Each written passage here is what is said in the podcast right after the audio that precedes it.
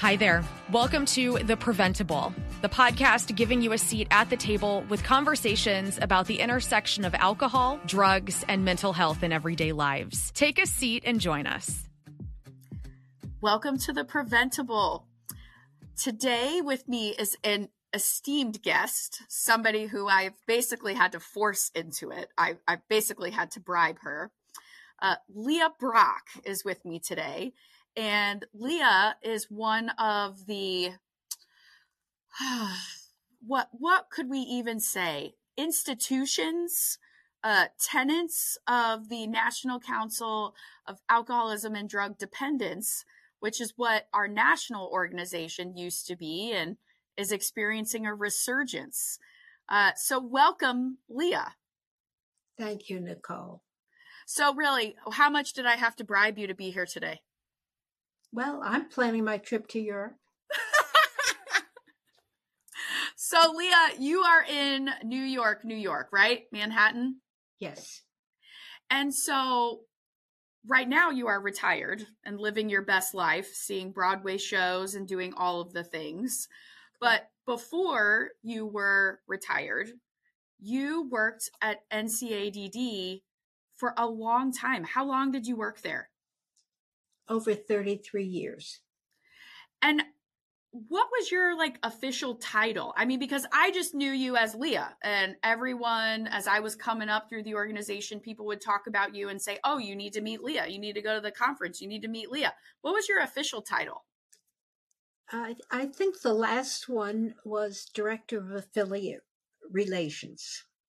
And basically, and it was a variation on that for most of the time so they brought you in. So let's let's take a step back because i think some people might not fully know about ncadd which is an organization that was founded a long time ago by marty mann correct? Correct. So can you talk a little bit about ncadd and marty mann? Who was she? Well marty mann is um, a, woman who was one of the first women to get sobriety in through AA, and she recognized in, in about 1944 recognized that AA had limits on what it could um, advocate for. It, it, can't advocate what it can say in terms of recovery and the program, and felt that there needed to be an organization uh, similar to uh, what the time was the, the National Tuberculosis Association, American Heart Association, other disease driven organizations that provided the public with education, with advocacy. And she felt that alcoholism, which is, it was uh, limited to alcoholism at the time, needed to have such a voice. So, which, so you just said a lot. Let's unpack this here. Okay. First of all, 1940s.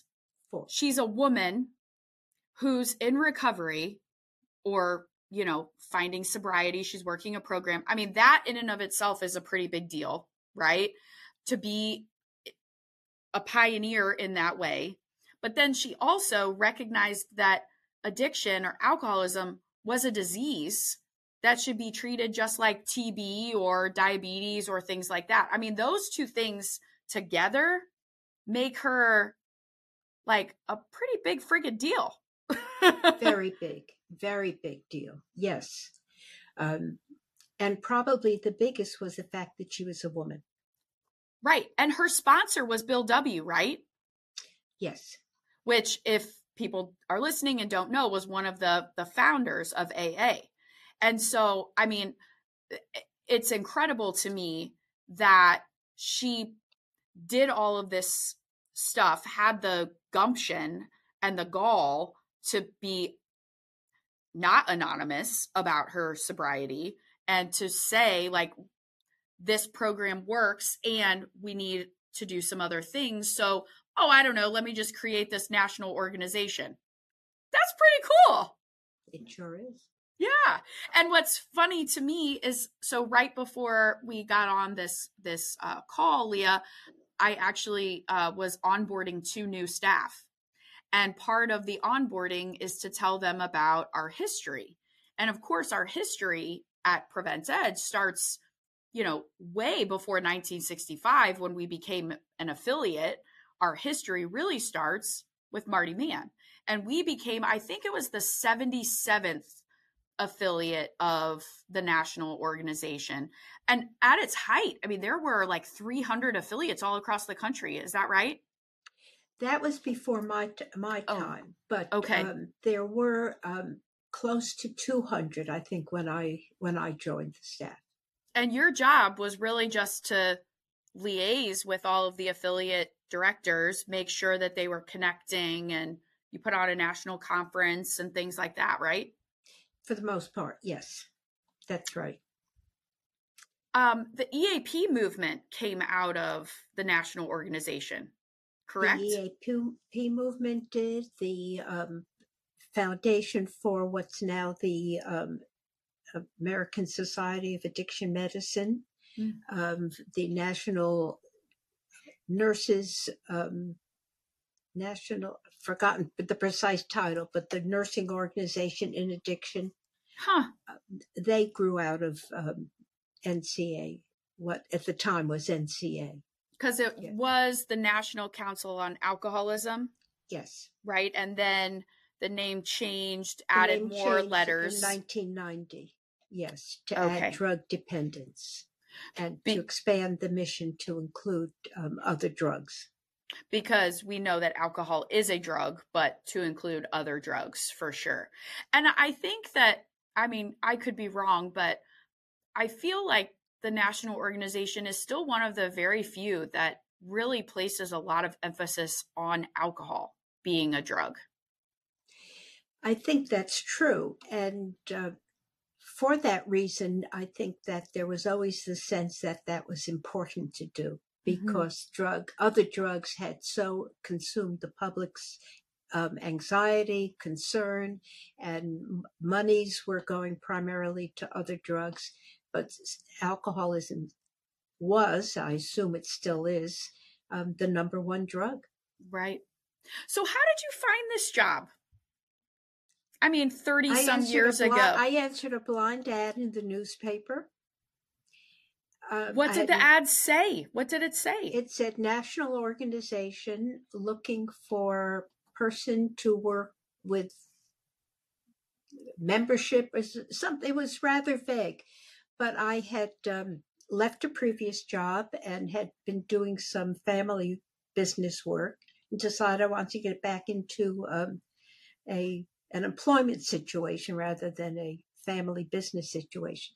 So I answered this ad among some others, and I went for the job interview It was um, interviewed by five five staff members. It was a, a group interview. I'd never had that before. And and you killed it, and the rest is history, huh? and the rest is history. So, Um, how did I- your I'm Go ahead. sorry. no go? I I learned I was not um, familiar with the organization. Um, like most people, I had um, encountered what I thought was too much drinking by friends or family members, but I didn't have any clinical knowledge or any and anything about the disease itself. Um, but I learned soon that um, the values of the organization matched what I consider my values. Um, I and I loved every I loved every day of my job. I did. It seemed like you did. Like you're you're one of those people who you ju- that people like being around. And Yep. and I know you're also very humble. But when I had the privilege of attending my first affiliate conference as director of prevention, it was basically to see if we wanted to keep being an affiliate, right? Because we paid dues. And Howard, the executive director at the time, was like, Does it make sense for us to do this anymore? He had gone to some conferences and those just really weren't his deal. So he was like, Well, why don't you go? So I went and I didn't know a whole lot, but I knew that you were the person who would help me figure it out. Like, who would help me navigate the relationships, figure out who I needed to talk to, where I needed to sit. I remember even when we were getting ready to go to the Capitol, I was sitting next to you and you were just, you knew everyone's name, which relationships are like the, they're the essential piece, right? And people like to know they, they like when you know their name and they like when you know a little bit about them as a human being and they like when you can talk about the restaurant that's next to the city that's next to the whatever. And you're a master at relationships. Have you always been or is it like a muscle that you've worked over time? You know what i mean? Like there are some people who can walk in and like they can work a room and there are other people that it's really is it's hard for them to build those connections. Has it always been easy for you or is it easy now? Well, my right now of course things are a lot different, but I never felt that I could walk in and, and work a room ever. Hmm. Um, but I did it. Yeah, I, I don't know. I mean, I guess I don't know. We'll we'll erase this little segment. No, we're not gonna. I mean, seriously, like when you were when you were a young person, was building relationships easy for you? Like, do you always like? Are you because it's like you never forget like a face and a name. Like that's a gift. A lot of people don't have that. Well, I I think I don't think that's something you learn. I somehow maybe I do have it. I, I am not so keenly aware that I have it, but that's what I'll makes ex- you good. I'll accept. I'll accept yeah, that. that's what makes you good. is like you're not super aware that you have it. So, what was your favorite part of the job? I'm sure it morphed over time, right? The the job in and of itself, meeting, but meeting, uh, meeting the people and working with the the people um, in the office, but among the affiliates, because um, I learned um, so much about um, the disease just by seeing how people uh, acted, related to people, how uh, the the knowledge base. I've learned early on that the um, that the affiliate staff, the executive directors, were grossly underrated. I don't think people appreciated um, the the amount of knowledge they had, what kind of work they were doing, how much sacrifice they were making in their own lives to do the work. Um, a good many of the affiliate executive directors when I first joined were people who had come to the job through their own recovery. I rec- that's changed. Um, I, I think that to some extent it has become more professionalized because people are going into it as a career choice, maybe instead of, you know, happenstance. Yep. But the path would never have been um, created had it not been for the people who really forged it mm-hmm. 30, 30 years ago, for example. Mm-hmm. Mm-hmm. And um, and I remember my first business trip when I joined the staff, the man who was the uh, president said, uh, "We're going to we're going to go around. We're going to do a few seminars to introduce you to people." And my first one was in Kansas City. Okay. And um, uh, Ed Tash, Howard's predecessor, was there. Yes. And of course, and Jim Eads, who was longtime executive director in Kansas City. And um, and and I I felt I felt overwhelmed by the knowledge that those two people had, and and and welcomed. I mean, they were so welcoming and willing to forgive anything I didn't know, which became very evident early on because I didn't know anything. So um, I credit a lot of what I uh, learned at that meeting and and through those two particularly. Yeah, I had the the privilege of working under Ed um, for probably five years, oh. I would say. Yep. Um, when it was all told, because I was a boomerang. So I left and came back. And, um, you know, I, I had the privilege of working under Ed, but also under Dan Duncan, um, as well as Harriet Coppola, who the three of them, you know, had right. each worked here almost, you know, some 30, some more than 30. And um, I think I think what I appreciate about you, Leah, in particular, is that, you know, in this job as an executive director, there's a balance, right? A balance between being innovative and staying fresh and meeting needs, but also being like respecting tradition and understanding the roots and the why maybe not the why so that you can always do things the same exact way, but at least understanding why it was and where it came from.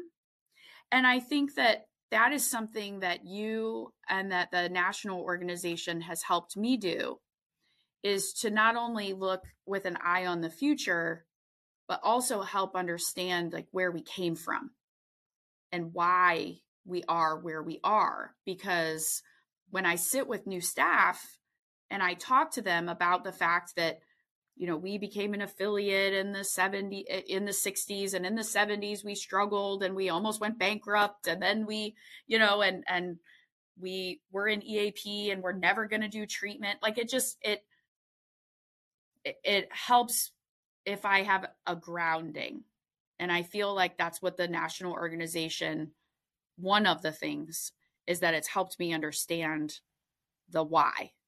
Does that make sense? It does. And, you know, to, to quote a famous, uh, I'm not sure who, but things Somebody must famous. change. Things must change for things to remain the same. Right.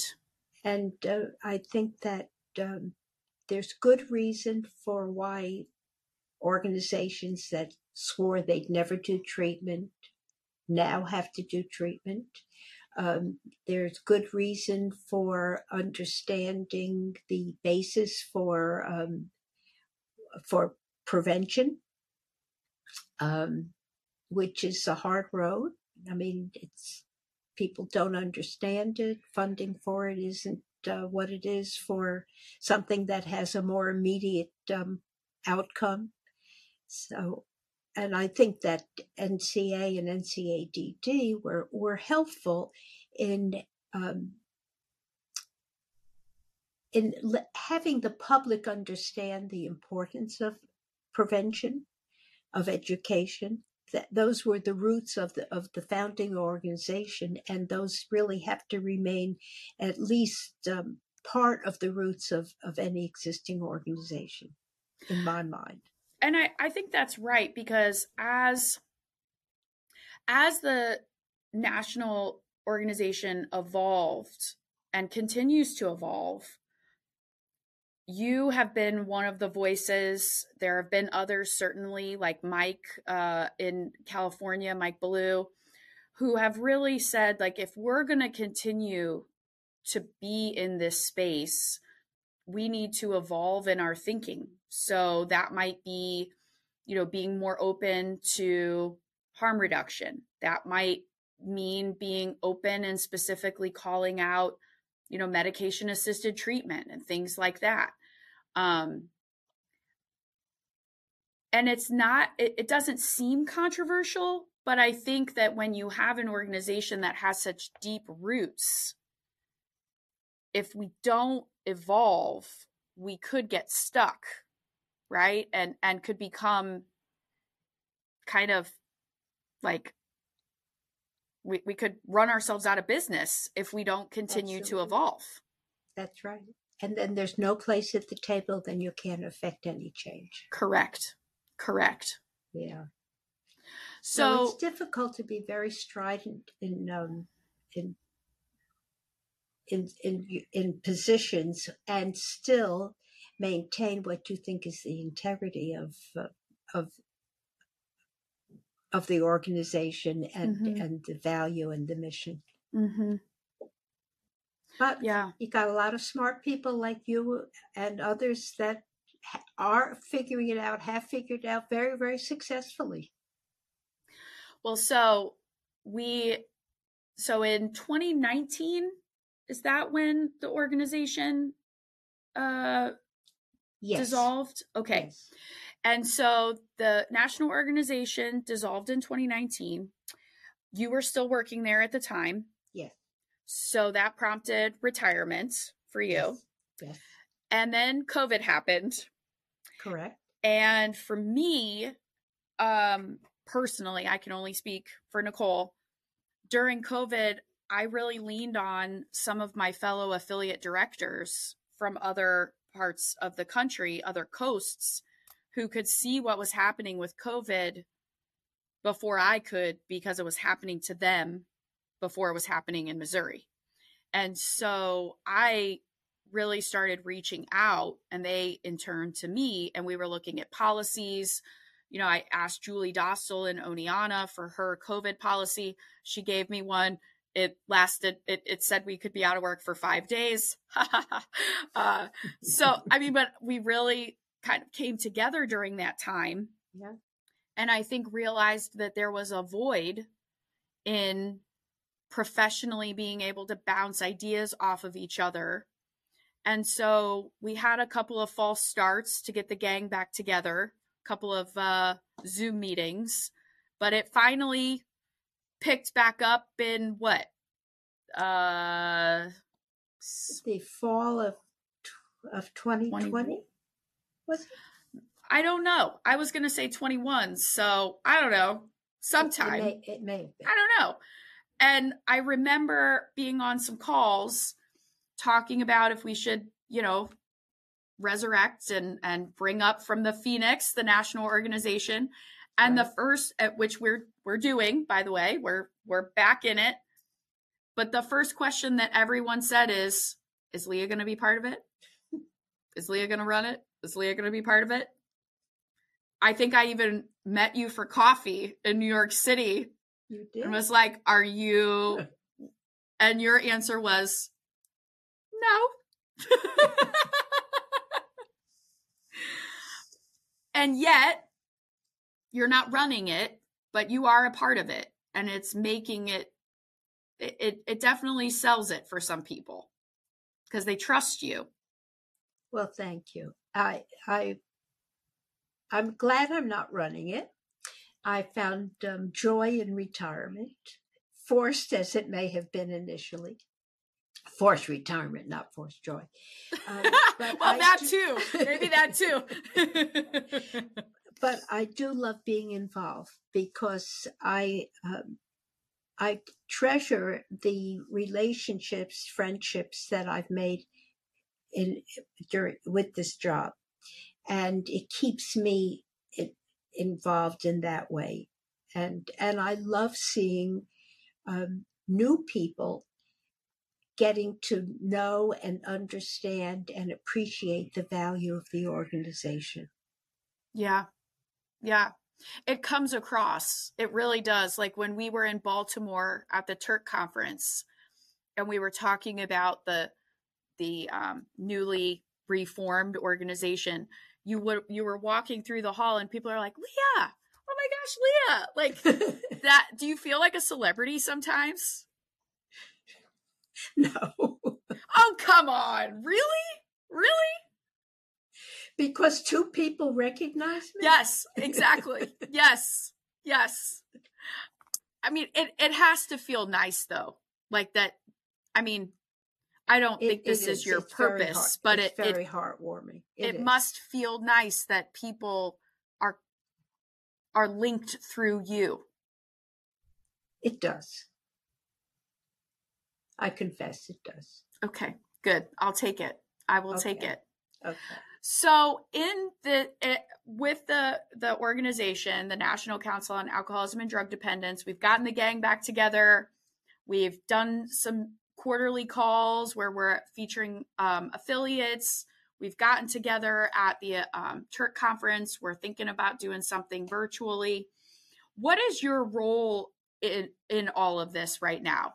Like, is it are you just kind of coming in as you want? Do you um, are you making sure that we have people at the table that maybe we hadn't thought of or how do you view yourself in this current resurrection maybe both of those things um, because there are some people who um, i think that i was able to kind of suggest might be interested in coming aboard um, and also having spent 30 plus years at this work it's not something that I really wanted to drop entirely. Um, to some extent, I never really considered my work at NCADD a job. I mean, I I got to be very invested personally in the organization and the mission, and um, I would like to to kind of sneak a look to see what's being done, which I can't do on a hands-on basis, but but gives me a great deal of pleasure to hear what's being done, to see some of the newer people who are coming in, to see the the new people in leadership, such as yourself. You're, you know, it is what three years now? Five. Five years now. Okay. Oy. Okay but I still consider myself new, especially when I'm, you know, working alongside people, you know, like Julie and and like Sharon. I know she's retired, but I mean, she was at the um, affiliate in Indiana for a long time. A so I, time. yeah, so yes. I do still feel like I'm new in this role and have a lot to learn.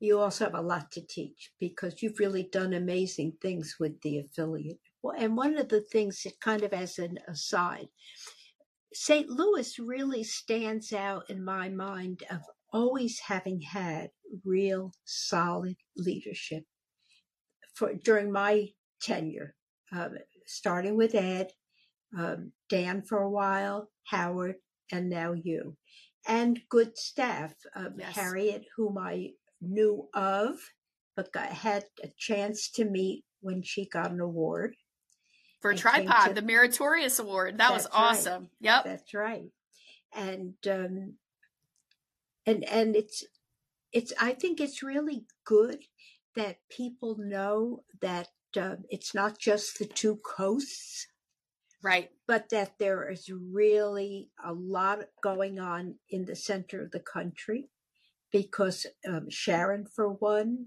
you i mean what was going in Kansas City, just Waukesha, yeah, Waukesha, uh, Des Moines, yep, just so many places that just have a, it's it's rich with innovation, with excellent staff. So, well, one thing that I appreciate about you, and this is this is really this is a high compliment. Um, you are very good at recognizing when people do something that you think is well done. Like some people just think it, but don't actually say it. And I think that that's a part of your job as, you know, affiliate membership or affiliate network. When we did those Super Bowl commercials, I know it just meant the world to Howard when you sent a note that was like, hey, that was really well done or with Stacy Zellen, who is helping corral the cats, the herd the cats that, in this new national organization resurgence. When she does particularly well at a meeting or or conducting business or you know keeping Hal on task or something, you uh, you send her an email or a note and that just means the world to people who are not in this for the accolades they're not. I mean, you don't do this work because you're going to get an amazing paycheck or because you're going to get an award. You do this because you love it. And so when somebody notices that you ran a meeting well or that you had a program that was really cool or that you eh, you you sent me the loveliest note when I got this job and basically you were like I knew it was yours. Like the first time I met you I knew it was yours and it just meant the world to me and and i think that you might not under you might underestimate how much those kinds of things really do go, how, how much they build like respect and trust and that sense of camaraderie. And so when people feel that, they feel it towards you, but then also they feel it towards the national network. So it's almost like you knew what you were doing. because yes, they're allegiant to you, but it's what you represent. Right? I would hope so, because that's the way it should be because people come and go in jobs. It's true, I didn't go so fast. it took 30 years. But it should be the organ- the job and the organization that um, that survive and, and not an individual. That's that's the hope, right? Yeah. That's yeah. the hope. I'm working on that right now. Out. Yeah. Like how do I get my team to not just be loyal to me, so that if I go, they stay and they make it even better. Like that's really that's the goal. And I feel like you started with that goal in mind. Uh, we well, I guess so. I had had I was fortunate. I had worked um, previous jobs in national organizations, and I had um, my my first exposure.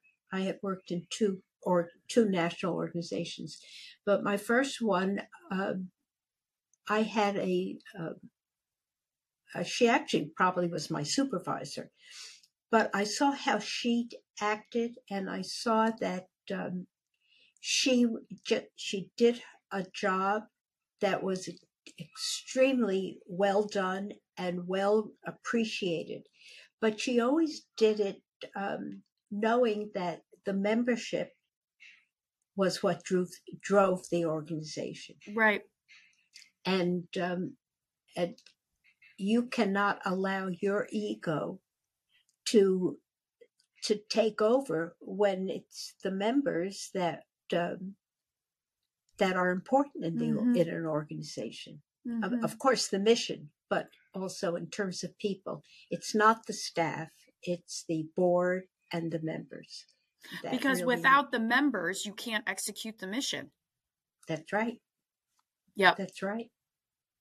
What do you hope for the Phoenix that is the NCADD? What what do you hope? I know you're you're in it, but you're not totally in it, and you're trying to provide some guidance, but you're also trying to allow us to have some space. What do you hope is in the future for the National Council on Alcoholism and Drug Dependence? I I would my my hope is tempered with what with some expectations, um, and I'm not sure that we will ever see the organization in the in its in a new form the same way it had been, and I'm not sure that it should be. Okay. Because times change, and you know what what we've spoken about earlier. But I would hope that um, NCADD or however it's going to be known would be able to once again take the prominence that it had in terms of advocating for um, alcoholism and other drugs because I I, I'm not deep into it. I don't get trade papers or anything of that nature. But my sense is that um, alcoholism has been uh, once again kind of shunted aside. Mm-hmm. Um, and I do, I, I worry a little bit about the consequences of um, of legalizing marijuana I worry a lot about that. Uh, I think that NCADD um, had a strong voice in kind of helping people understand the uh, problems associated with um, freer use and of of marijuana, um, and I don't know that that's being done now. So I would hope that even though that's not alcoholism as such, I would hope that there would um, be a voice where um, the history, the research, the um, the fact finding NCADD used to be prominent, very prominent in issuing papers and fact sheets that were very well researched. It's a, it's a, it's a hefty job. Um, but I would hope that we might um, see that happen again. I agree. And I think you have a, I think there's a lot of others of us who would like that very same thing. So it, it feels like the, the time is right. And I think we have a lot of the right people at the table. Not everybody, right? There's a lot more voices that we can bring in, but I think, um, I think what you want is what a lot of us want. And so, yeah, yeah, I, I, yeah. Uh, what's next for you?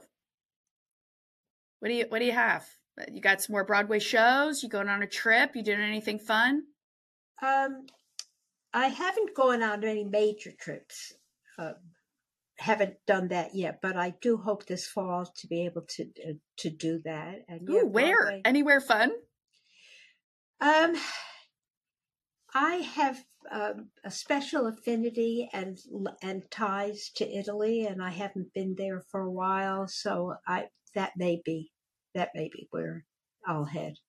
Amazing, yeah. amazing, and hopefully you'll keep coming around those uh, those meetings we have, right? Oh, I wouldn't okay. miss them. Okay, miss them. Excellent.